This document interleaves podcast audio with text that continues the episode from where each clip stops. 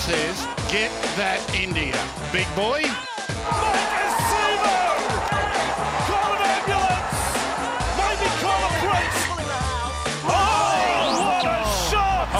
What a shot! Campbell Gillard! Hello and welcome back to another edition of the Tip Sheet Podcast. As always, I'm your host John, also known as 4020. Joining me, as always, the break down everything Parramatta, everything NRL is my good mate 60s. 60s, it's a pleasure to have you on board, mate. It's a pleasure to be back to normal broadcast sort of schedule for the Tip Sheet. All those Thursday night football games, not quite a thing of the past. We've still got the penultimate round of the season for Parramatta to get through, uh, but we are back to somewhat regular scheduling. and probably in a more digestible podcast format because we shouldn't last two hours in this No, news one God, as, we, no. as, as we have been with the the news slash preview podcasts of the last month or so. So, uh, mate, I, I'm I'm ready, ready to get into the news segment and the news podcast, mate. Yes, sir. But before we get into the podcast 60s, a reminder to our listeners that the tip sheet is brought to you partnership with star partners Parramatta, Narellan, and Auburn, as well as Big Swing Golf, Northmead.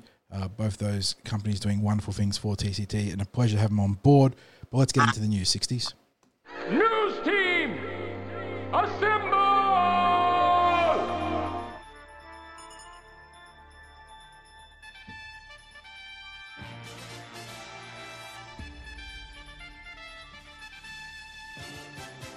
And uh, first off the, or first cab off the rank is the biggest news involving the tip sheet itself, 60s. And it's uh, someone coming on board, given that Spiro is now a very, very busy man. We had to find someone uh, worthy of replacing him. I think we've done a good job because listeners of the tip sheet will know this voice and readers of TCT will appreciate his wonderful long form content that he's done for us over the years. Clint, welcome on board to the tip sheet, mate. How you doing? Very well, gentlemen. And yourselves? Mate, uh, I would be better on the back of an Eels win, but the season is what it is. We're going to be really pumped to get a, a victory against the West Tigers this weekend. But there's so much news we've got to get through. And of course, that's going to kick off with the team lists that have just been announced. Yeah, let's get right into it, boys. Round six is upon us. Eels playing their traditional Easter Monday clash against the West Tigers. Uh, we're going to go through the team list quickly. Look at the West Tigers first, though, given that uh, they've got plenty going on in their own backyard. Uh, starting at fullback, they've got Charlie Staines on the wings, Asu Kepaoa and Junior Tupou. Brent Naden and Stafford To'a are in the centres. Adam Doueihi or Dewey and Luke Brooks in the six and seven, respectively. In the front row, Stefano Utoikamanu, David Klemmer, and Apisai Koroisau at dummy half. Uh, Ice or Isaiah Papali'i on one edge, John Bateman, who's actually been quite good for the West Tigers, quite um, to be honest, on the other, and Fonua Pole at lock forward. Jake Simkin, Alex Twal, Joe Ofahengaue, and Shawn Blore round out their interchange, their extended roster. Justin Matamua, Alex Seyfarth, Brandon Wakeham, Rua Ngatikaura, uh, and Daine Laurie, the final reserve there. Not pretty reading, but I feel like we said the same thing about that last this year time last year on Easter Monday, and they managed to knock us off. Uh, but yeah, the, the Tigers are doing it tough, boys. Is it arguably the best side that they've assembled this season? Uh, Yeah, look, um, I personally, when I saw the team sheet, I went, that'll be about the best 17 they've put out this year. And right on cue in time for us. uh, I just, it's got a lot of holes that roster, hasn't it? And you know, I say that knowing full well they're going to be up for this game on Monday and they're going to give us as much hell as they can. Uh, but you can see why they're a winless to start the season. There, there is a distinct lack of talent in some key positions there for the West Tigers. Well, let's just use the yardstick of Parramatta's performance against the Panthers. So, if we're going into this being concerned about things that we shouldn't be concerned about, now I'm not talking about not, you know, I'm not talking about disrespecting the Tigers outfit in any way, but I think we have to const- have a positive mindset, the players that is, realize what they achieved against the Panthers. Now, if you put the Panthers up against the Tigers, what sort of scoreline would you expect at the moment? 50 plus. In all, Yeah. Yeah, 40 It'll- plus at least. But the Panthers in all also have a, have a uh, uh, aggression and ruthlessness to them that you can argue that Parramatta sometimes lack. Yeah. Now, the one thing that we have to guard against, and we we did see it last year, and we've seen it from time to time over the over the last few years, is playing down to the level of the opposition. Now, we don't want to get into this too much at the moment because we will have the preview podcast later in the week and we'll be expressing our, our thoughts a bit more on the match itself. But I want to take a positive mindset um, about what lies in store, and maybe that's the ideal time now to dig into our team list. Yeah, let's get into it, but preface it first with the uh, news coming out of the judiciary last week that Bailey Simonsson will accept a two-week ban for his high tackle on James Tedesco. No surprise there, I think, boys. And I think two weeks is probably fair in relation to uh, the nature of the tackle mechanically. He didn't leave his feet, he didn't swing an, uh, an arm recklessly, but he did collect uh, Teddy high and uh, thus I think the two week suspension probably within the realms of reason. Yeah, Clint, what's yeah. your thoughts on that? Yeah, I, I, I, tend to agree there. Um, Forty, look, it, it, looked dramatic when it happened, and you know, naturally, we heard a little about it in the post-match presser from um, Roosters coach Trent Robinson. But uh, I, I, think two weeks is about right. And um, you know, when the charge came out, um, there wasn't any surprises from my end. Yes, indeed. So let's get to the Eels team list bearing that news in mind. No Bailey Simonsson, no Junior Paulo, Junior due back next week, thankfully, and obviously Bailey the week after that as he serves the two week or two leg suspension. Uh, going through the Eels team list, though, as always, at fullback Clinton Gutherson. On the wings or left wing, it's Maika Sivo. Right wing, what a welcome return in the first grade. Hayes Dunster. It's been well over a year since he had that awful, awful knee injury that led to a full knee reconstruction, but he's been playing some great football in reserve grade.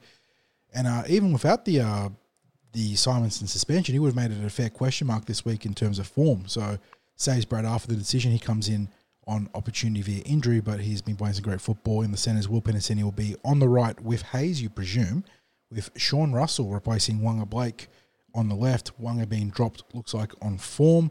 No surprises there. We spoke about it 60s. He has been struggling, but Sean Russell, he uh, is a very welcome or welcome sight for sore eyes there, given that he was out for an undisclosed amount of time following what we suspect was a shoulder injury at training.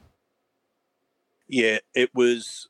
And I should also mention that during the pre-season, we know that Waqa Blake had a broken arm, and we saw Sean Russell filling in from time to time in opposed sessions in that, that centre position that Waqa was vacating due to his injury and doing uh, the rehab. So it's it's not entirely foreign for that sort of combination to uh, be taking the field. It's, I guess, Brad Arthur's someone that doesn't normally like to make too many changes. Uh, in this instance, the extra change or two's been forced with the suspension, but yeah, it'll be it'll be good to see how those combinations shape up in the game itself. How do you see that new look backline, Clint? Uh, look, look, gentlemen, I think the, the first thing we have to acknowledge is the extreme work um, and, and, and, and great work of, of, of Hayes Dunster and our strength and conditioning team, our physical performance team, to get Hayes back into a, a position where he can be selected for first grade. Uh, any physio will tell you the, um, the, the triple, as it's known, ACL, MCL, PCL, is one hell of an injury to return from. So, um, congratulations to Hayes and the team for getting themselves into a position. Uh, as you rightly touched on, his form in uh, New South Wales Cup uh, warranted a discussion about his selection in first grade, and um, I, for one, absolutely welcome his return. I think he's going to give us a little bit uh, something a little bit different out of the backfield. Hopefully, some um, some meters. His his post contact meters stats in um, in in New South Wales Cup since returning have been um, getting progressively better each and every week and um, you know he, he, he's a footballer, and you know the same can also be said for Sean Russell. You know these these are instinctive footballers. These guys that come through our junior systems and are Parramatta people. I'm excited to see them take the field. No changes in the halves, no surprises there either. Dylan Brown five eight, Mitchell Moses halfback. In the front row, it's the same configuration as last week, which means Reg, Reagan Campbell Gillard, and Wiremu Greig will start, bookending Josh Hodgson at dummy half. And then in the back row, we see one of the greatest Easter returns of all time. Shaun Lane making a very, very, very timely comeback from a broken jaw. He's going back straight back onto that left edge where he'll partner Dylan Brown. Bryce Cartwright, however, has not been the loser of his return. Bryce been in a very, very good form of uh, or vein of form himself, playing really tough, honest football. He switches over to the right edge with Ryan Matterson going from right edge to lock forward, so a bit of a shuffle there, and that shuffle cascades down to the bench where J'maine Hopgood moves from starting lock forward to the interchange Brendan Hands continues to play that dummy half utility role. Jack Murchie and Makahesi Makatoa round out our impact forwards. Matt Doorey, the uh, poor soul to make way in that big reshuffle. Doorey can probably count himself hard done by, but there's a lot of quality players in that team this week. And uh, joining Doorey on the extended roster is Jake Arthur, Offie Ogden, Kai Rodwell, and Waqa Blake. Yeah, big uh, big facelift to the forward pack, big injection of talent. Shaun Lane, we know how important he is to this team, boys. Do you like what Brad Arthur's done re- uh, reconfiguring that team around Lane's return? Would you have done it differently, or do you think there's a, a little something something to how he's uh, put it up on the bench in the uh, starting back row there? I'll let you fire in there first, Clint. Yeah, look, um, per- personally, if it was me, I would have made exactly the same decisions when it came to the starting 13. You know, um, uh, I, I, think as as effective as J'maine Hopgood has been for us, and he's had he's had a good highlights reel, and you know there'd be some um, super coach um, coaches out there lamenting his decision, um, Brad's decision to move uh, J'maine to the bench. But I, I think you know um, uh, experienced player Ryan Matterson starting and um, you know um, helping support and tighten that middle third. along with Reg, is, is is the way forward, particularly with Junior out at the moment. Also, give J'maine the opportunity to come into the game, and you know he, he's he's going through his first um, full season of NRL. You know that that's something that we can't forget, and you know his his minutes need to be managed. Um, Shaun Lane is um, is is um, you know, one of our best forwards. You know he um, at the back end of last year, he was obviously in that rich vein of form, and um, and and re-signed on a long term deal with the club um, he's remunerated accordingly. You'd, you'd, expect someone of his caliber to come immediately into the starting side if they're available. Now, whether he plays the full 80, yet to be seen, and maybe his minutes might need to be managed, but um, I, I, I, expect a good showing from Sean.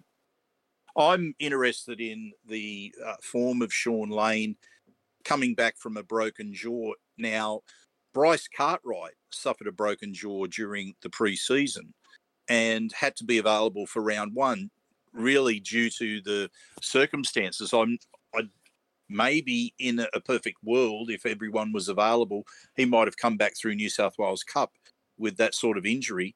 As it's turned out, having been selected in first grade, it's the old cliche of he's made every post a winner. Since then, there's been no evidence of all at all of him being, I guess, a, a bit gun shy with his carries into mm. contact with his jaw. And that's the second time that he's come back from that. Now, we could suggest that Shaun Lane is so tall that people are going to have to be stretching to get up to make contact with his jaw. And if anyone has ever had the opportunity to talk to Shaun Lane in person or to meet him, you know what I mean about how tall the man is. He he has to be. I I honestly cannot recall ever speaking to an NRL player as tall as Shaun Lane, and it's it catches me by surprise every time I see him. Um, he did indicate a couple of weeks ago at the junior Parramatta Junior Rugby League senior, uh, season launch that he was going to be ready for this Easter round. Uh, Sean Russell said the same during the interviews that I conducted with both of them and they seem very relaxed about it as well. Uh, I think Sean's a player who really understands himself a lot better now that he's an experienced player at the Parramatta club. He had a lot to say about Parramatta being his home and the reasons for playing his best football now that he had some coaches before that didn't really understand who he was as an individual and that Brad Arthur's been really good at at understanding who he is and uh, I, he also indicated that he thought that uh, the team had been very good at bringing out the best in Brad Arthur as well, helping him to relax a little bit uh, in his more recent years. But Sean as I said, Sean is a he's a a, a bit of a character. He's he likes a joke. He likes to be relaxed, but he's he's all about having that positive mindset. And he's critical of himself for not having that positive mindset in the past. I probably can't see him doing anything else but coming into the game with the with a, a spot on attitude to his uh, return to football. The question mark that I have is around Hopgood coming off the bench and I wonder then whether BA is looking to unleash him as an impact player and that he's had to do an awful lot of tackling, an awful lot of work that I think has started to diminish what he offers as an attacking weapon in the middle, and maybe that's what BA's thinking might be as well. Yep. So with Shaun, we know he's going to be a little bit underdone. That's the reality of missing, uh, you know, two and a half months of football following a broken jaw. He obviously would have been doing cardio work, but it doesn't quite make for real game experience in terms of fitness. So the Eels going to have to juggle around that. But speaking of juggling, looking at this uh, front row rotation, we saw Rumu try his absolute guts out against the Sydney Roosters and have a pretty handy game, honestly. But when he gets subbed out 15 to 20 minutes into a game, is it Ryan Matterson shifting into the front row, boys, or is it Makatoa coming into the starting team? So you get Hopgood into the game at that point and then uh, push Matterson one up into the front row, or do you get Makatoa into the front row rotation and then look to get Hopgood in separately? Clint, I'll leave that to you first. Oh, you could go either way. Um, you know, a, a part of that will probably be, be dictated by the way that the match is unfolding. You know, if there's an opportunity and we're on the attack, and um, you know, the, the you know, hypothetically, if we're up and there's there's an opportunity to to go for the kill, I think you see Hopgood come in. You know, if it's a little bit more of a um, a war of attrition and the game's in the balance still at that point, you might want someone who's got the um, the motor of a Makatoa to come on and just you know ensure that the um, the middle stays tighter. But you know, if if if it's me, boys, I'm probably I'm probably still bringing J'maine on, and um, and you know, uh, at the end of the day, they're all middle forwards, and you know, they all have they all have their skills and um, their unique skills that they bring to the team. And you know, with the the, the benefit of having both Ryan and um, J'maine on, is that you've got um, two legitimate um, passing options within the, the the middle third of the field. I'm with you there. I'm thinking that it's Maddo going to the front row and J'maine coming on at lock, but yeah, it could be a case of it changes up according to the match, or maybe BA is just thinking completely different to what we are, and he's he's got um, plans that middles are replacing middles. Um, by that I mean um, Makatoa coming on and replacing Woody when he comes off. Uh, uh, again, it's interesting. It was always going to be an interesting team list Tuesday. BA didn't disappoint with that we probably saw more changes than we have in any Brad Arthur coach team in the past. So it now remains to be seen how he uses his interchange bench this week because there are plenty of options available for him. And just on that, Waqa Blake getting dropped, not surprising, boys. We've spoken about his struggles. Hopefully, a stint in reserve grade can reignite his form. We know he's still a world class athlete. He just needs to get back to his best mentally. But in terms of the other player dropped, Matt Doorey, hard done by or the right player to drop, boys? And is there a silver lining to him going to reserve grade where he can maybe pump more minutes into those legs as the starting back rower? Clint, you were a massive Matt Doorey fan when he was coming through the junior rep system. Yeah, yeah, it was Craig, and you know uh, what what we um, some of the, the glimpses that we've seen throughout first grade um, from Matt in an Eels jersey is um, is is is probably how his um, his full matches were unfolding in um, in junior reps. Um, look, I, I, think this is a minutes um, a, a, management of minutes. You know, it, it's well documented that Brad wants his edge players to have the ability to play 80 minutes. Um, you know, it, it, was documented through the preseason that some of our new buys in um, in Jack Murchie and, and and Matt weren't quite there um, in relation to that. And um, I, I think this is very much a get get 80 minutes under your belt. Let's see how you go. Um, I, I have no doubt that he'll be back in the 17 at some point in, in, in the coming weeks anyway. Um, th- this could very well just be, uh, in, in my mind, a, a, a, matter of managing Matt's minutes. Well, I know in terms of Matt Doorey that probably in the in recent years uh, outside of injury that I doubt that he's played 80 minute games for a long, long time. So mm it's uh, I think it is a, a, case of getting some minutes under his belt in the New South Wales Cup.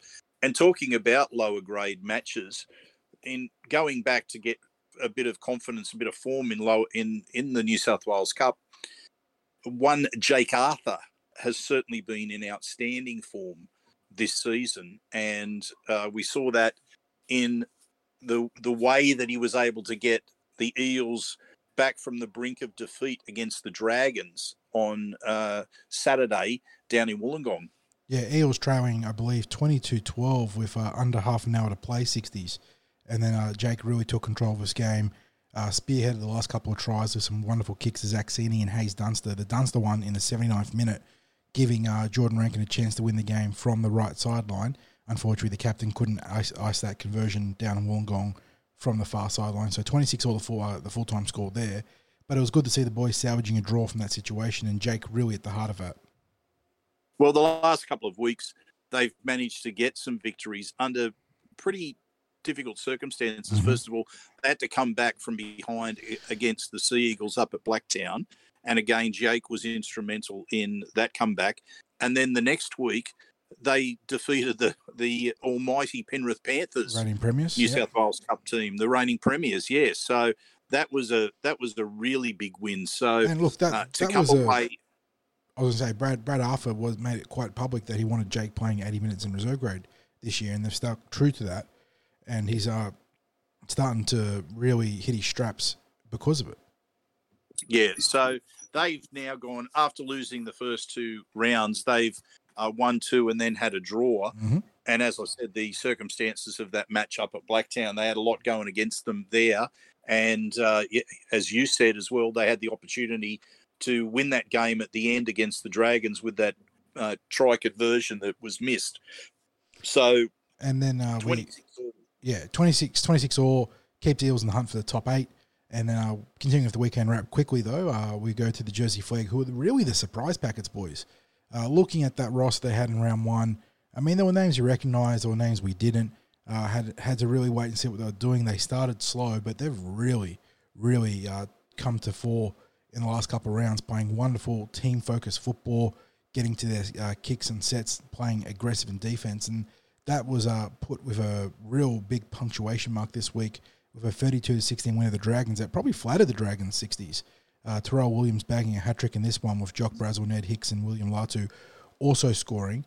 Uh, but yeah, the Eels really, real I mean, you for that grade of football, what they're doing under Coach Craig Brennan is very, very impressive. It is because they've probably haven't had access to some of the players that we expected that they would. There's been some players held back in the SG ball competition, and that even includes Ethan Sanders, who was the starting halfback all through last season. And uh, from memory, he was either the player of the voted the player of the season or he was right up the top of the player of the season selections. But um, they have really, you know what? Again, it was that matchup at Blacktown against the Sea Eagles, and in that game, man, the decisions were going against them. There was some, there were some calls that were head scratching, but they overcame adversity. It was the first time that we saw Lindsay Munro in action. The the halfback. I have got that right, haven't I? It's Lin- it is Lindsay, isn't it? Lindsay Munro, yes. Yes, yes. So um, h- he's he's actually been a revelation because we had earlier seen that Arthur Miller Stephen was the fullback in the Jersey Flegg and was elevated to New South Wales Cup, where he unfortunately got an injury. And when he was elevate, elevated to New South Wales Cup, that gave that opportunity to uh, Lindsay Munro, who had trialled for the Eels, I believe, towards the end of last year and had impressed people. He's, if you are thinking about what he looks like, he's, I think he's almost a, a clone of um, Ewan McGrady, the Canterbury half from uh, all those years ago that won the Rothmans medal. He is uh, an absolute whippet around the field. He's he's fast. He bobs up on on both sides of the ruck. He trails players through. He injects himself into the back line with great pace. He uh, he delivered a wonderful pass for a try last week, but there was also his involvement in what was the second try of the day for the Jersey Flegg, and it was an absolute cracker. It's available on the New South Wales Rugby League highlights, so you can see the Jersey Flegg highlights. You go to about 140 for Parramatta, and the their second try it uh, starts off with a a storming carry from Nick Lanaz through the middle of the ruck, followed by an offload, and then the offloads just continue, and it finishes with Jock Brazel getting over the line. And at any at any point, the play could have come to a, a, a halt, but they just kept turning up in support. The passes kept coming. Um, it was a tremendous try. A player that I'm going to keep my eye on at the moment is a, a middle forward coming off the bench named Noah Reed. I thought he was outstanding in this game. Like his, I don't know what his post contact meters came out like, but it had to have been something enormous. Um, six foot five prop, originally with the Newcastle Knights, mm-hmm. was a member of their Harold Matthews Cup winning team back in, I think, about 2019. From memory, he's now finds himself at the Eels. He can't be any older than about 19 like maybe turning 20 later this year for, by my calculations but i i think he's re- he's very very promising as a uh, middle forward. So uh, keep your eye on him. You, we like to track different players coming through the grades. To me he's one to keep an eye on. Glenn the team was 0-2 after two rounds. Did you have him or were you surprised to see him go 3-0 since?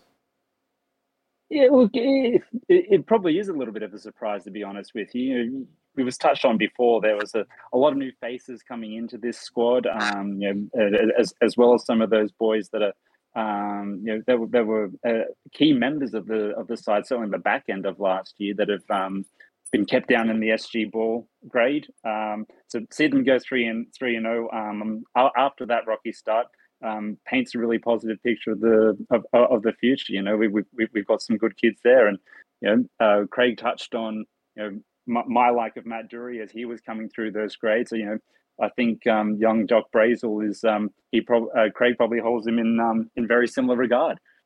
Oh, he's he will be an NRL player. I'll just put that on the table right now. He's going to do a preseason next year. I suspect uh, I'm thinking he might have a development contract, but don't don't quote me on that. But he he will do an NRL preseason last year again, and I would suggest that he might be part of the full time squad in some capacity. Uh, yeah, and the way he's come back this season, Jock, after missing all of last year, he had that great misfortune of the last session before Christmas mm. in 2000 at the end of 2021 the last play of the last session, the last tackle of the last session, and he does his knee. And, and Jock just plays with his hair on fire, doesn't he? He's a maniac yeah. out there. just gives 100% to every aspect of his game. So, like you said, 60 the only thing that's going to stop him from carving out a pretty handy NRL career will be injury. So, just uh, knock on wood there for him because he's making a very strong return from that serious knee injury.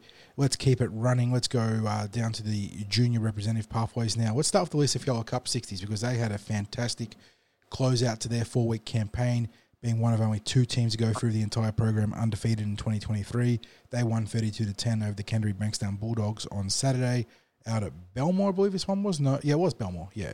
So we got a, a double to Ariana Rualt. Uh, you got Essence Allo, Kayla Henderson, Logan Lamusu, Rivalry Arlo and Waiaria Ellis also scoring, and a really, really good capstone game on a fantastic campaign.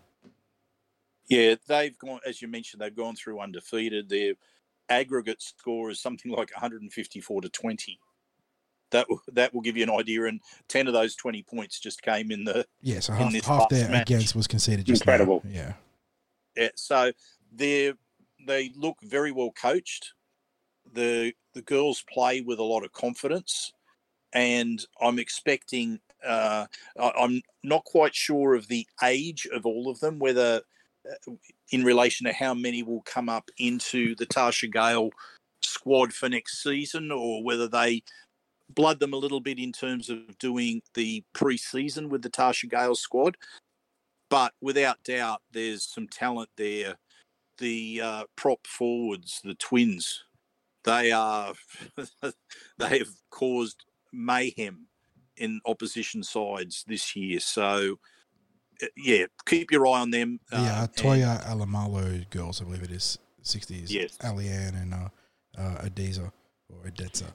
So yeah, yeah, fantastic campaign for the Lisa Fiaola Cup. Really looking forward to seeing them go into the Tarsha Gale. Speaking of, let's get into the junior reps there, boys. And before we get into the individual results, uh, massive uh, congratulations to all three teams because for the first time since the inception of the Tash Gale way back in 2018, all three junior representative teams for the Parramatta Eels have qualified for the final series in the same season. So, massive milestone for the club and a testament to the hard work of all three programs. So, well done. Yes, uh, and it was uh, split venues as well oh, this what weekend. a what a mess this was everywhere. So yeah, yeah. Uh, the uh, we had our we had our plans to cover these matches as best we could, mate, and it just didn't quite work It out because we apart. planned to split between Belmore and um, and over at Granville Park, the Eric Tweedale Stadium, Mhm. and then of course the Tasha Gale was then moved to Accor Stadium as one of the curtain raisers for the Bulldogs match there on Sunday night. And then I would imagine that had the with the weather that they decided to move that off Accor and then to Kellyville Park. So eventually the girls took the field at something like quarter to four Oh at Kellyville. Park on Sunday afternoon. Oh. So now, now the advantage of that is there was no pressure on them because they knew that they, the that they Yeah, the courtesy- worst they could finish was six. courtesy of a Penrith So- loss on Saturday. Exactly. So they booked it, well, they punched their ticket to the finals, but they were taking on the absolute out of nowhere, really, in terms of last year, 2022 to 2023. But uh, we saw in the preseason, and we knew they were going to be competition favourites. The Canterbury Bulldogs, who were just a tremendous team in this grade, uh, they run had a run through into the uh, last round of the regulation season undefeated, and that was no surprises for us 60s. And after No, it, I was just going to say what they produced on Sunday was every bit as good as what we saw in that trial. I would imagine it's what they've produced for most of the season. I, there were a couple of interesting closer results, and I'm not quite sure how a couple of the teams got within against of the Knights, of their the side as they one. did. Yeah. uh, but they really flexed their muscle in the in on the game on Sunday. The Eels put up such a fight. The first twenty minutes there was no score, and the Eels scramble was just doing their utmost to try to hold them out. It was always going to be that the the Bulldogs had the ascendancy. They are fast, they are physical, they are skillful, if you get a chance to see them in action, they are quite a team to watch. Now, I think they've been assembled from far and wide, so they they have well and truly been handpicked, I believe. But you have to sit back and admire football played like they do, and it's there were times you just had to clap for the tries that they scored they finally broke the Eels back because they got back to back sets. And it was unfortunate because the, the Eels were ruled to have made a high tackle on the sixth when the Bulldogs ran it from about 40 metres out. And the Eels caught him on the 30 metre line. The referees had judged it was a high tackle. They've then been able to get into the quarter, and then it was just too much for the Eels to hold out. And then they they and they ended up scoring four tries in that ten minutes before half Yeah. time, and two tries in the five six minutes after half time, and that was pretty much the scoring. They, Yeah, they- say, say for try, a 58th minute try, that was it. yeah, yeah. Well, they, yeah, that that last try would have been in what would have been their last possession, Mhm. and it was only because the Eels made an error trying to get the ball out of their out of their quarter, and I think from memory that was one where they got tackled into touch. I'm not quite sure how they got tackled into touch, but they did. I think there is something that the Eels can take out of those periods of of being competitive with them, but they will have to if they come up against them somewhere in the final series, they will have to ensure that they complete their sets because if there was a criticism of the Eels from that game, it was that they just didn't complete their sets. Their resilience was amazing, their completions not so. Yeah. And Canterbury's 36 0 victory actually kept them ahead of the Roosters Indigenous Academy, who won 52 0 against the Dragons. And uh, in terms of the top of the ladder, 60s, it became razor close. Uh, razor thin margin there. 232 points differential for the Bulldogs to 224 for the Indigenous Academy. So eight points separating the two best teams in this competition uh, at the end of nine or nine rounds, eight games, one by a piece there. And they're, I mean, we can see uh, you, in finals you often see upsets happen, and we saw last year as well with uh, I, I believe some upsets in the Tasha Gale with the Newcastle Knights, I believe uh, taking it out. But uh, the the Bulldogs and the Roosters would have to be the runaway favourites to be in the big dance as it stands right now. They are two tremendous rosters, and if I had to call my shot right now, I'd say Canterbury couldn't be couldn't be touched the way they Yeah, I'd say so as well. They they they play a different brand of football. It's Canterbury are a bit more physical than the Roosters, as far as I'm concerned. So Yep. that will be interesting. But we also had the uh, Harold Matthews and the SG Ball in action at uh, Eric Tweedale Stadium at Granville. Uh, great venue for rugby league there. Just to give people a bit of an idea, because there might may well be that Parramatta plays uh, quite a few more junior representative games there next year. Uh, but the it's got a, a, a stand there at the and it I think it holds about 750 or something like that. It's it's quite spacious. It hasn't got the seats. It's got the tiered concrete, so you'd bring along a cushion, something like that, to sit on.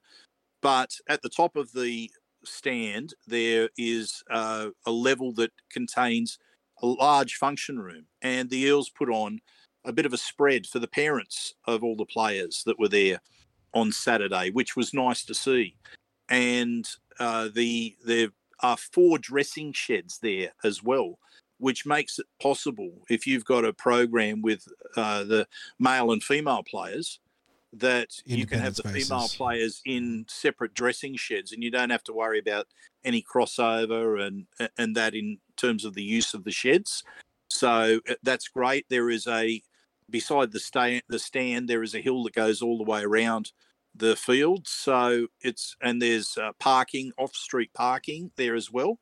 Uh, I mean, not the size of the off street parking that you have up at Kellyville Park, but there is still a decent amount of off street Pretty fair, parking. yeah. Yeah. So, um, and, and yeah, the, look, the the teams themselves, they got the job done. That's They, were a class up. above. Yeah. Yeah, they were a class above the opposition, but there was spirited. You know, there was a bit of spirited opposition from. Um, uh, from the Central Coast Roosters uh, against the Harold Mats and the Storm against the SG Ball. They were both lower down on the table. You'd expect the Eels to get the job done. They got the job done. The Eels have now finished fourth in the SG Ball Correct. and they'll they'll play the West Magpies. They finished third in the Mats. They'll play the Sharks, and we should mention that in finishing fifth, the Gale will play. Uh, Gale team will play the Steelers, and uh, all of those matches will be at Campbelltown Stadium Saturday week. There is no junior football this weekend over Easter. hmm And that's the weekend wrap 60s. You mentioned that Eric Tweedale Stadium is prospectively the home of our junior football for the uh, near future until the Kellyville Park development is complete, which is fantastic because it is a nice little centre there. Let's get into the uh, NRL news proper, starting with the Parramatta related things. And uh, we'll start with the NRLW boys because there's been a lot of moves everywhere, save for Parramatta. What's going on there? Eels have lost uh, Simaima to the Raiders, Gayle Broughton to the Brisbane Broncos. Uh, both obviously big losses there, but uh, the Broughton one I think isn't unexpected given I believe her partner lives up there. So I mean that's a, a move of uh, convenience as well as opportunity. Uh, but Taufa a big loss to the Raiders. She's going to be the centerpiece for that team uh, in expansion. Uh, why why aren't the Parramatta, Parramatta Eels making big moves? Clint, I'll let you take the lead on all these news items because I know you're you're very strong on what's been happening in the NRL over the last week. So I'll let you kick off here. Oh, look, just on the NRLW, you know, uh, I, I, I think what we're seeing is some of those expansion teams certainly want to make a statement and and, um, and make some moves. You know, uh, it's probably not too different to what we experience um, with, with the men's team in that you know the the, the uh, Eels run a very tight ship, and um, you don't hear about things until um, until the Eels administration decide that you need to hear about it. So you know, there's undoubtedly some things that are taking place in the background. I'm sure we'll hear some announcements um, in the not too near future. You know, Kennedy, um, Kennedy Cherrington um, um, hinted as such that she's got a, a, a long-term extension, uh, a long-term contract on the on the table. That I should say that um, potentially up to three years. So uh, you know, I've no doubt there's some um, some news um, coming up in the NRLW. Um, it's just a matter of um, sitting tight and waiting. That is the lone, Um, lone piece of great news for the Eels is that rumored three year extension for Kennedy Cherrington, who, if you're talking about building block players, don't get much better. She plays with high quality and high spirit. she's going to be the the cultural heart of his team moving forwards. But it's going to be interesting to see who they surround her with. Yeah, would you think that absolutely. she's gonna, would you think that she's going to be named captain or at least a co-captain? Oh, 100 percent, no doubt. Well, with the movement of Taufi, you'd have to, you, you know, she's a natural successor. Yep, I agree. Yeah, and she she makes a plenty of sense for me as the build around player. It's just interesting to see what they're going to do because all the marquee experienced talent seems to be rapidly coming off the market. We know the Eels have Tasha Gale talent and already postgraduate Tasha Gale talent that uh, was in the essentially the NRLW development squad in 2022 that they do like, but you'd want to have a bit of experience and maybe a bit of uh, marquee power around them, but have to wait and see what they do. It's I a- think what we what we'd like to see as fans is something in the way of recruitment rather than retention. Just a little bit of recruitment where maybe we make a bit of a, a bit of damage in the player market Mhm. as well. I think that's fair, 60s. And uh, speaking of recruitment, the big name in the NRL on everyone's lips right now is Jack Wighton. He has been linked to the Parramatta Eels. They do have a hole at centre. They're looking for an X Factor player. All those pieces fit, save for maybe the biggest one, and that's the uh, the dollar value that the competition might be assigning him, boys, because Parramatta's interest you'd think would be legitimate. You always kick the tires on talented players, but uh, as we record tonight on Tuesday, the 4th of April, uh, it's believed that Canberra have just offered their 5'8 a mammoth $4.4 million over four years, which probably, I'm going to say, probably puts him out of Parramatta's price range at 1.1 per. Did he get what he want? Is that is that the uh, crux of the matter here, Were the Parramatta Eels or any other club a real chance for that matter, or was this all about getting that uh, big golden handshake deal out of his club one final time? Look, I think so. Um, Forty. You know, it, it, it, it's pla- players and, and managers know the game that that's um, that's taking place here. Um, you know, and and and every every, every manager and every player has a buddy in the media. Um, it, it- it's pretty classic news cycle for this to take place, but. It would be remiss of us not to entertain the possibility of Jack and, and what he could do for our team. And you know, I, I, I think um, uh, you know with um, the left center position being um, I, I guess um, up for contention at the moment and a point of discussion within the Parramatta NRL side. Uh, I, I, if, if the possibility of Jack Wighton joining us and you know uh, on, on reasonable money, on, on, on fair money for, for him and us, um, you know, would be silly not to entertain it. But um, as far as I'm concerned, this is just a matter of um, you know um, Jack exploring his options for the sake of using it for leverage to um, to get one last payday. And it sounds like he may potentially got it. Yeah, I, I agree with you there, Clint. I think as far as Parramatta were concerned, they would have been doing their due diligence in having a Mhm. chat to him. But the way that that offer seems to have come from the Canberra Raiders now, you just go, well, he's got what he's want, what he wanted. From a Parramatta perspective, boys, if we just pretend that the Raiders offer didn't exist ever and he was still on the open market, what would have been the right offer for the blue and gold to make to him as a centre? 800. Three- yeah, I, I, three I would years? put it at that figure as well. Um, you you, you're not just paying for for someone of uh, you know of, of his quality. You obviously he can play six. He's played one plenty of times in his career as well. Uh, this is an Origin player. Um, you know, we're, we're talking a representative player, so there's a tax um, and uh, add-on fees for that. Um, but yeah, I, I, I think 800 is where you draw the line, and um, if uh, if that wasn't enough, then you know both parties shake hands, move on.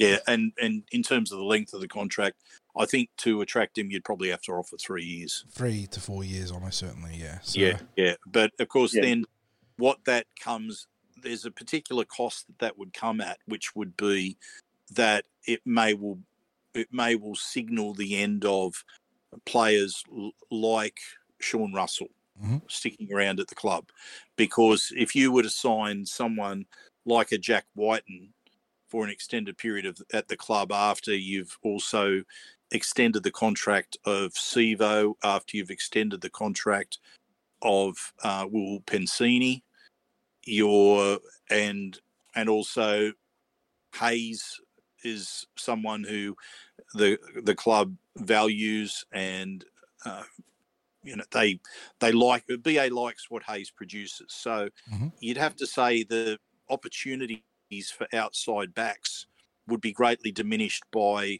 uh, by the for outside backs at the club currently at the club, ones in the pathways or ones that have just come out of the pathways. That the more that you sign established players like that, the less opportunity there is, and so you start to lose players maybe that you don't want to lose. But I guess that's the call that you have to make, isn't it? Because ultimately, what supporters want to see is the premiership. Yeah, above and we've all. all we, we've all got we've all got favourite players, and we've all got players that we'd like to see in first grade, and we don't always agree on the players you'd like to see there. But what we all agree on is we want to see the club win a premiership and win one soon. Yes, sir. And speaking of the player that Jack Wighton would have prospectively replaced at Parramatta, Waqa Blake, the current, well, up until this week, the current left centre at the club, he's been uh, linked by Fox Sports the Rugby Union boys. Uh, is that a bit of manager talk there? Is that a bit of rugby union speculation, or is uh, that something you can definitely see on the cards with Waqa being a free agent at the end of his season? Well, look, Waqa's manager has a, um, responsibility to him to explore his options. You know, the um, the writing is probably on the wall for Waqa at the moment. He's very much at that fork in the road, and um, you know, I, I, think we all agree. You know, there, there's no doubting the athletic ability of Waqa Blake. He's one of the most impressive athletes in the competition, and anyone who's seen him train knows that he's a specimen. The, the you know his, his acceleration off the mark and as, and and, and the, his ability to maintain top speed is incredibly impressive. And him at the top of his game is an absolute asset to our team. But as of late, um, you know, and you, you could argue going back to um, to the back end of last year that he, he hasn't quite been the same um, in uh, headspace wise since um, since being under the high ball from Nathan Cleary, and he's lacking confidence at the moment. And you know, a a, a strong Waqa Blake is strong for Parramatta, but you know, the the they they got to they've got to protect their asset and, and the manager and, and Waqa in, in, in this instance exploring their um exploring their um, opportunities and possibilities and, and union seems to be one of those things. I think Super League has also been um, speculated over over the past couple of weeks as well. I, I take it's likely because they've put the feelers out for NRL um, contracts at the moment. There isn't any nibbles. Yeah, one of the interesting things that I can recall over the last few years with player swaps around rugby union was what Sam Burgess said about his time playing in the centres over in English rugby union. He said he'd come off the field, he maybe would have made two or three runs, four tackles, and people would be patting him on the back about what a strong game he had. And he'd be just thinking to himself, what on earth are they talking about? and and uh, look, I think with with regard to Waqa, if I was speaking to Waqa, I'd be reminding him that over the years there's been many players who have had to take that drop down to New South Wales Cup level and they've taken it in their stride and they've looked to produce their best from there. Now I can remember, and I can't remember which one of the I, I can't recall which one of the twins it was, but watching one of the Morris twins playing for the Bulldogs at Ringrose Park and he'd been dropped for form, and he absolutely carved uh, Wenty to pieces when Wenty was the feeder team, the New South Wales Cup team for Parramatta. It, he put on the sort of display. He looked like an international player having to play against New South Wales Cup level players. Like it looked exactly what it was.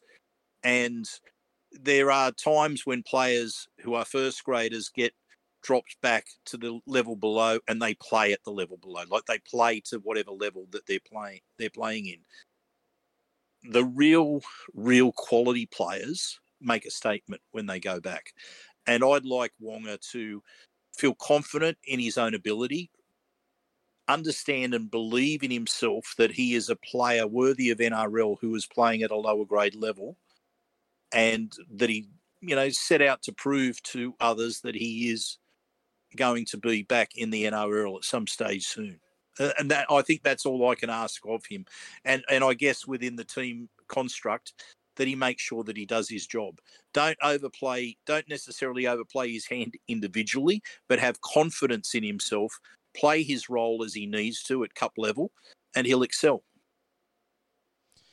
And the last bit of news, boys, that isn't directly tied to Parramatta, but I thought it would be interesting to have a chat about it with you boys, given some of our uh, sort of uh, inferred recruitment or attempts during the off season. But uh, the the Roosters are looking at potentially squeezing club legend Jared Waerea-Hargreaves out at the end of the season. As they feel the pinch of uh, uh, what new recruit Spencer Leniu and uh, well Joseph Suaalii is still on the books for next year, but also uh, who's the other boy they got?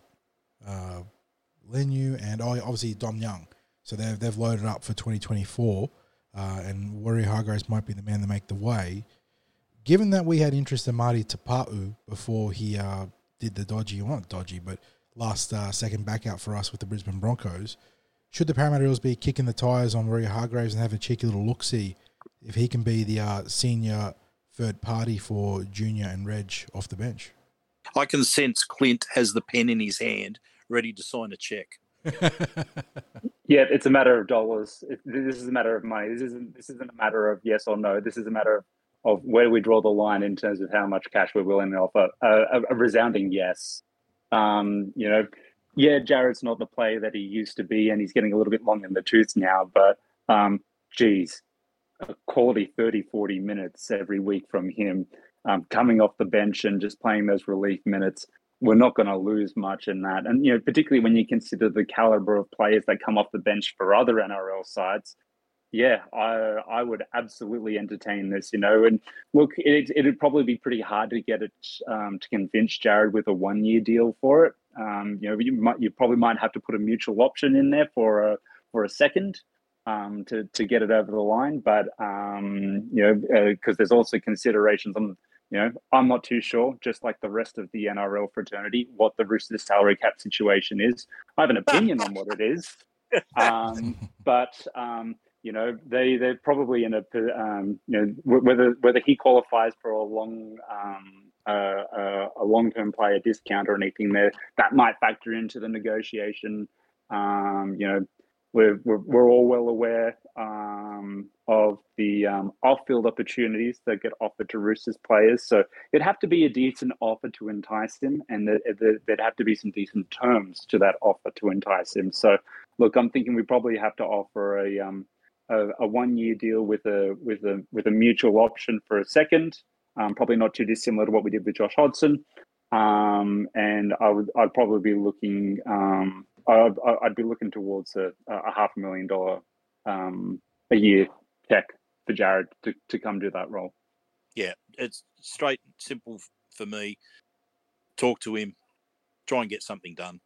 Uh, and if it's if it's possible within the money that the Eels have available, fantastic. If it's not possible, well, we understand why because we've seen where we've been spending money lately. But we do know that the Eels are in the market for a centre. They're in the market for middles, and they've got a little bit of money to spend, obviously. So he's he's someone to talk to, even if it has to be for next year. Now, mate, there is still some other NRL news mm-hmm. floating around that we that we want to get to. I know Clint's got a few things he's keen to talk about. Surely there's one of them as well that almost requires the Benny Hill stinger. Oh god, well, we'll get we'll get to that. Uh, we will we'll break out the Benny Hill stinger in a little bit, but let's start with um some real top tier news in terms of the player involved. Uh, but the uh, Brisbane Broncos high flying at the start of 2023, undefeated on top of the ladder. Big part of that is their prop forward sensation Payne Haas, who is set to become the richest ever Bronco ever. Uh, Clint, he's uh, off contract at the end of 2024, which means he's eligible to negotiate now, but I don't think he's going to hit the market.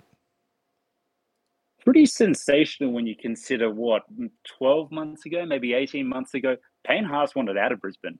Yeah. And there was a lot of um, there was a lot of innuendo and suggestion that he was going to make a mid-season switch to the Roosters. Um, you know, for this to sort of come full circle, that that that to settle down and to um to, to placate some of the grievances, I guess, um, Payne um, had that potentially led to that scenario, um, and then look to extend and become the um, the richest Bronco ever. You know, it, it, it's probably a fair reflection of the, tra- the cultural transition Brisbane has gone through um, during that period. And um, you know, look, I, I, I, I, think it's probably a good reflection of some of the off-field recruitment the Broncos have done, and and and and getting their house in order off-field. That's um, that's facilitated an environment that's made this a possibility. And probably the one criticism in terms of him as a player on the field, obviously off the field, there's some stuff to still negotiate and navigate. But on the field was that he lacked the good offload or ability to play before the line. That looks to be something he's worked on this preseason, and he seems to be the uh, the full package now. He is absolutely devastating out there. But he's one. He provides that go forward that gets the Broncos back, so we know what their back line is capable of doing. But when he is part of that successful formula of winning the middle, it opens up so much opportunity for their outside back talent. All right. Well, you sort of teased at 60s. Let's get into it. But uh, you, you can't really talk about this club without playing this music these days.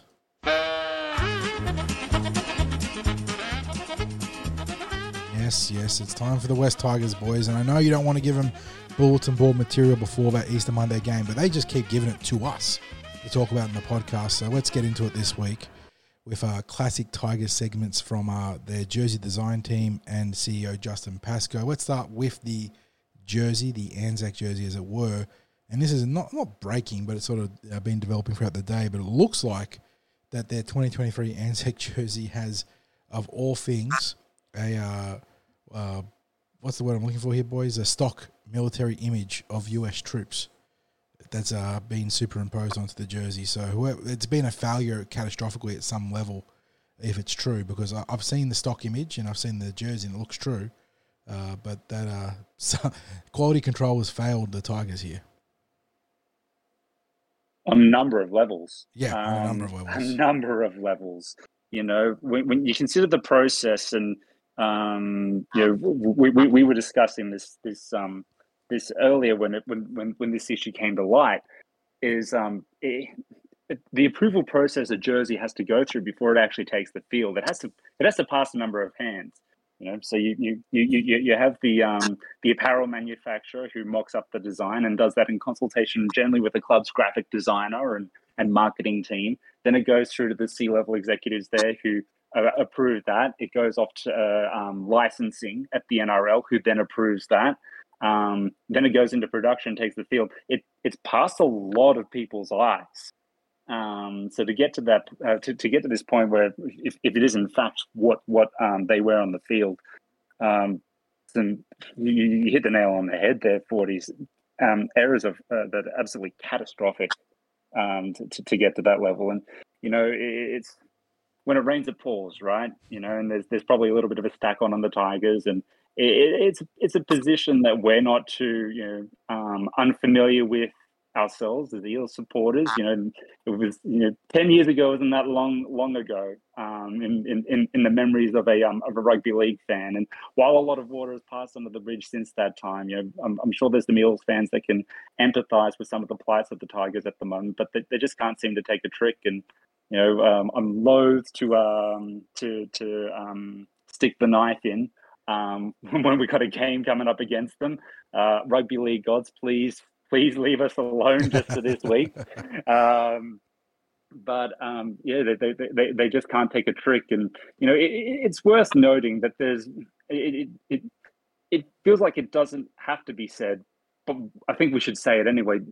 There's a level of disrespect on so many levels um, for, for this to happen. You know, both from from an Anzac perspective, from a, um, a U.S. Armed Forces perspective, um, from the, the, the professionalism of the work or or lack thereof undertaken that that led to this being produced. Um, uh, I don't know where to start, and uh, I, I don't know what the what the solution is going to be because if this, as we said, if this is the case and this is a developing story, and I, am not sure that there's been too much in the way of official statements that have been made. There was something floating around about the West Tigers saying that they worked in conjunction with the Holsworthy Army Base in terms of designing the jersey. That was that was something that I thought was floating around a little bit earlier. I I, st- I could be corrected on that, but just as an example, this only happened most recently with the Parramatta Eels. A lot of Parramatta supporters, a lot did not like the Parramatta Eels poppy jersey. Now, if you think back to that, one of the problems that existed with that poppy jersey is we had to reverse the colours. And because in that uh, that was originally designed as a home jersey, and as it turned out, it was an away match that the uh, jersey was going to be worn on. So they had to go to the alternate color, and that that was part of that review process because it, it's it's everything to do with okay, is this a home match? Is it an away match? What colors are you using? Um, you know, are we happy with the design that's that's there? It's there's all this review process that goes on. We were subjected to that. We had to make a change. We had to manufacture a, a jersey that was different to the original plan, but that was picked up in all that check process, so that then the then the jersey was manufactured and it was available for sale prior to the match. Now, this is the jersey that has now been manufactured for the West Tigers where do they go to? If this is the if this is the stuff up that it looks like, what do they do? Surely they don't wear that jersey in the match. Surely. Like, Hmm. do, do they then revert to the previous year's jersey? That would be my thought. Because you can't you can't stand out there on Anzac Day if they are if they are wearing images that aren't of Australian Armed Forces. So Hey, I, I'm yeah, I, I think it'll be quite a, an interesting story to follow over the over the next week or so because oh, it, it really comes down to logistics, doesn't it? What is available to them? Yep. And, Yep. And they and when this has come out, uh, it's correct me if I'm wrong, but I'm, I think it's that the jersey is still available for sale. They still I have it on believe it the, is. Yeah, it was launched yesterday, I think. So Yeah, I'm pretty certain you can still get it on their online store. So, and on, on a much minor scale of embarrassing was uh, CEO Justin Pascoe out there peacocking it in the uh, first grade warm up against the Broncos. Uh, he was spied in a club polo and whatnot out in the field with the players. They started to warm up. Uh, and then later he was caught. I mean, I don't know about this one, but he was caught on the phone in the dressing room at halftime, and people were accusing him of not being, you know, if you're going to be in the dressing room, sort of respect the sanctity of it, and you know, listen to the coach and watch the plays, et cetera, et cetera. But uh, in terms of like you know Pascoe failures, it's definitely on the minor, minor, minor scale. But yeah, it's also not great for the club when you, you need to be professional from the top down, don't you? how many? It's just a little tone deaf. Yeah, It's just a bit exactly. Exactly. That's probably the Um, cleanest way of describing know, it. the, the, the, there seems to be a lack of awareness of um, the wider public perception there. And you know, look, C level executive isn't is, is not meant to concern themselves with the thoughts and the thought process of the average punter, but they are meant to read the room and understand that these punters are also their stakeholders and their investors. You know, and I'm I'm, Mhm. I'm, I'm I'm probably um, u- using a little bit more technical um, terminology there, but you know, you, uh, a season ticket holder, remember, is an investor in the club. Someone who, you know, e- even if you're not someone who's um, who's buying season tickets, you just, yeah, you're, you're a casual fan buying merchandise.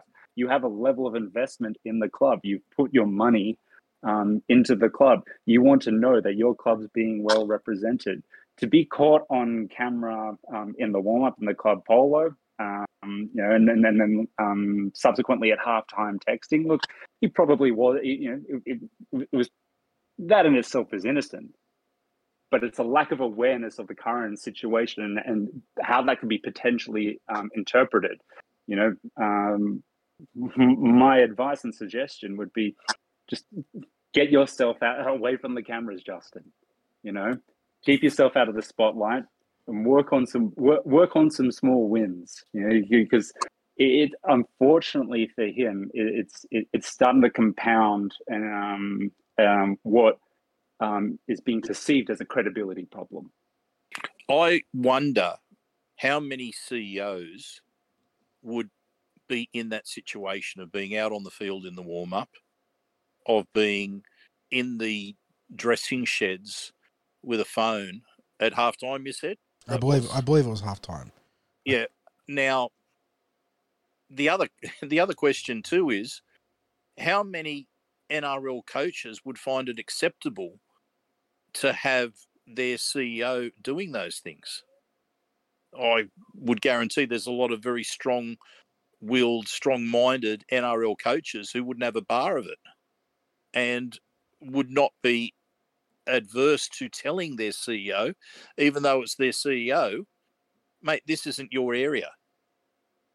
Please respect the work area of the players. So, Look, if, if, if you're to make a comparison, um, you know, to, to the everyday office worker, you know, their CEO isn't micromanaging. Maybe in some cases they are, but generally speaking, the CEO has got a lot of things on their plate that they're not sitting over the shoulder of um, of you as you're going about your day to day work, just um, just hanging about. They're, they're normally taking care of, uh, of of other things, or even if they're not, they look like they are. yeah, um, they've got, given the sort of money that they're on, their time is far better spent doing other things. And to that point, you know, you know, um, is that the best use of Justin's time? That's that, that, that that's probably what's at the heart of the issue. You know, you you you, you, you know you add this to um, you know a, a, a growing list of gaps. You know, we, we, we're talking about a um, a, a CEO who also uh, finds time to to um, I'm not sure the frequency of it. I think it might be monthly. It might it might be more frequent than that. Um, but but produce his own podcasts through the the club's media streams as well. Um, if you're a Tigers fan, you know, you, you're asking the question: When are you doing CEO work? I guess what we're seeing from him almost is he's playing the role of a fan when he's the CEO. So it's yeah, It, it- it's hard not to, to view it that way. And look, this this this this is not meant to be, uh, you know, um, in, in indictment on, on on Justin Pascoe doing or not doing his job per se. You know, you know, we're not suggesting that he isn't he isn't doing and fulfilling some, um, the, the the duties of of of the CEO for all the time that he's away from the camera.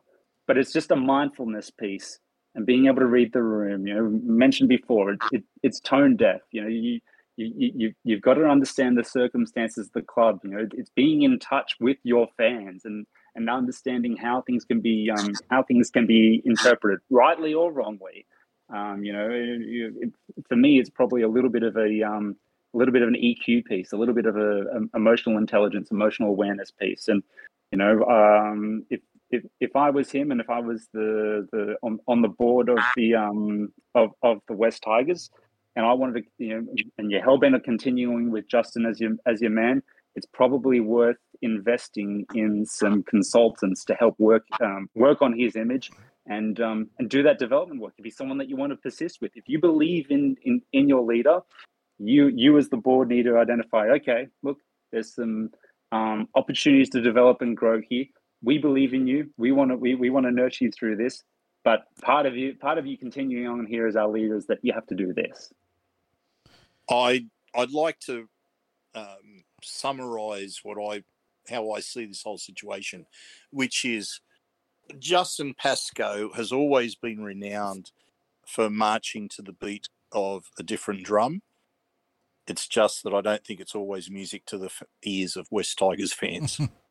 and uh, probably not a consistent tempo too on that drum. So, yeah, let's move on, boys. With a, I, I want to say a feel good story uh, in the context of the NRL, but I don't know how feel good it can be when the uh, poor Canberra Raiders are taking on the red hot Brisbane Broncos and probably staring down the barrel of a second fifty point loss in as many weeks. But uh, in terms of the feel good stakes, Ricky Stuart has recalled club stalwart Jarrod Croker, boys. He comes back into the centres for NRL cap 293 this week. So he's uh, set to be minted in uh, a handful of games if he stays in the NRL as the game's next 300 game player. One of the all time leading point scorers as well. He has scored an absolutely metric bucket load uh, between tries and conversions. Uh, but yeah, I mean, I say feel good. It, it is. It would be nice to see Jarrod get his 300th cap. He has been huge for them uh, for a, a whole number of years. Obviously, his form was trailed off, in particular in his defensive side of the game, where he struggled to keep some of those monsters that are out in the centres these days in check on the opposition lineups. But yeah, a chance to become the, a 300 cap player, and uh, you know maybe maybe he can give the the Raiders a little something something to uh, unseat the Broncos. Yeah, look, it, it's it, it's an interesting development, isn't it? And you know, um, good on Jarrod. You know, it, it, it's uh, as you touched on. You know, he, he's he's the player next in line to become, or he's in line to become the next 300 gamer, I should say. Uh, Jesse Bromwich, obviously um, from the Dolphins, being the most recent one. Um, you know, and that's a big deal. 300 NRL games is a big deal. One NRL game is a big deal when you really think about what it takes to get there. Um, 300 is is is monumental, and it would be great to see Jarrod Jarrod um, get to that milestone. Um, as as as a neutral fan, you know, I've, I've, I've, i think he's one of the real um, likable, respectable people in rugby league. He's always come across as very well spoken. You know, we remember early in his career the um, the miss he had in that um, elimination semi final down in Canberra, and you know wearing the wearing wearing the weight of that, but coming back stronger than ever. And there was a period of time in his career that he was considered as a potential um, a potential origin smoky. He was probably that um, the defensive side of, of his game that you touched on there that that inevitably um, prevented him from um, from reaching those heights. But you know, he, he he's he's been a very loyal player for that club. He's been um, you know, um, pro- pro- probably the face of that that that club until in, until recent years when when sort of transitioned across to um to Jack Wighton and he, he represents a lot of the good in rugby league, you know, and um, I, I wish him well. I hope he gets to 300. I my take on this is that obviously he's going to have to have the right form to stay in first grade. Maybe he's able to rise to those levels. I'm not sure. If the Raiders are out of contention later in the season, I wouldn't be surprised to see Yeah, Ricky no. Stuart bring him back up. Yeah, and- no reason not to. Yeah. Yeah. Now, Absolutely. what I mentioned this be, uh, when we were talking before about Waqa Blake going back to New South Wales Cup, and I mentioned about the uh, one of the Morris twins playing for the Bulldogs out at Ringrose Park and how great he played. Last year, I was able to watch Jarrod Croker running around for the Raiders against the Eels up at Kellyville Park. Now, to be honest, I mean, the Kellyville Park facility is not built as yet. It's not a match venue as such in, in terms of being any sort of stadium or having the having the uh, facilities around it to, that you would expect that a a player with that sort of pedigree, that sort of um, heritage that he's had through the his time at the Raiders, I, I just wouldn't have expected to see him running around at Kellyville Park on a Sunday afternoon. But that's exactly what I saw. And can I tell you, he was the class player on the field in that game. The Raiders won that game, and he just put on an, an absolute masterclass in centre play, in goal kicking. It was actually uh, quite an honour to watch, to be able to watch it close up, like like you do in a on a field like at Kellyville Park. So he's he's one who uh, obviously we're not watching the Canberra Raiders reserve grade games. Raiders fans will be better able to let us know how he's playing in New South Wales Cup on a regular basis. But that day I saw a player who gave his best football playing in New South Wales Cup. And if he's been doing that, then he well and truly deserves his uh, recall to first grade.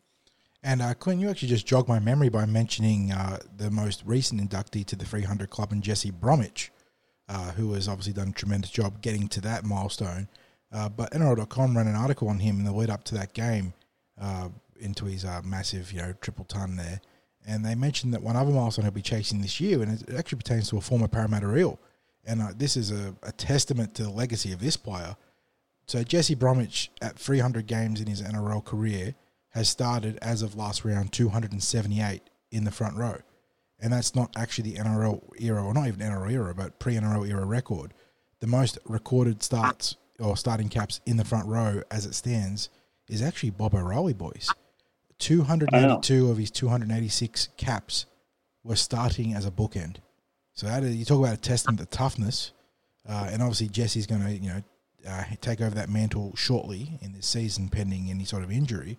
Uh, but yeah, wow, Bob O'Reilly, what a what a formidable unit he was. You know, in terms of consistency, reliability, and the you know just the uh, knack of being able to stay healthy and play those games as a starting bookend in an era where scrums were a little bit different.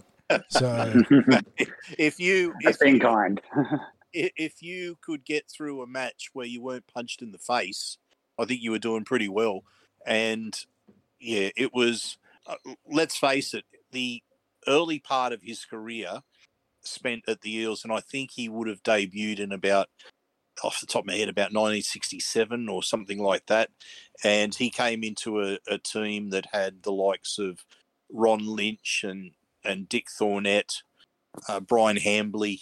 They they were the sort of players that would have looked after an 18 year old prop starting in the game.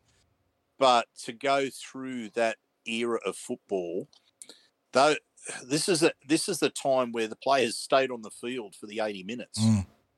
So it's not just starting the game; it would have been ending the game as well. So it'd be an interesting stat to look back, and they wouldn't. I doubt that they'd have it from back in those days, but I would imagine that the number of games started at prop and ending at prop would be not there, there wouldn't be a huge differential between them except maybe for send offs. and of course, 60s, we've had a chance to chat to the Bear a number of times, officially as part of TCT and unofficially as fans, and he is a wonderful gentleman of the game. Uh, oh, know. mate, he's uh, he he is just you know he's the great he's just so great a, a fella and we you, you, mentioned that we've had the chance to speak to him we recorded one of our earliest interviews with him at his house i went and visited a number of times before and after we uh, did the recording it was all i was made to feel so welcome there um, i met him as a kid when uh, he worked with my father as they were both lorry owner drivers. They used to cart blocks for uh, what was called Marley. Uh, back then, they were uh, manufacturers of concrete building blocks, and the trucks used to uh, carry these blocks around the building sites. And wasn't they didn't have those cranes on the back lifting pallets of of blocks or bricks off. It was all done by hand back in those days. So it was hard yakka, but it was the sort of yakka that that worked out well for players because they could work the hours that would suit them to be able to get to training mm-hmm. later in the day.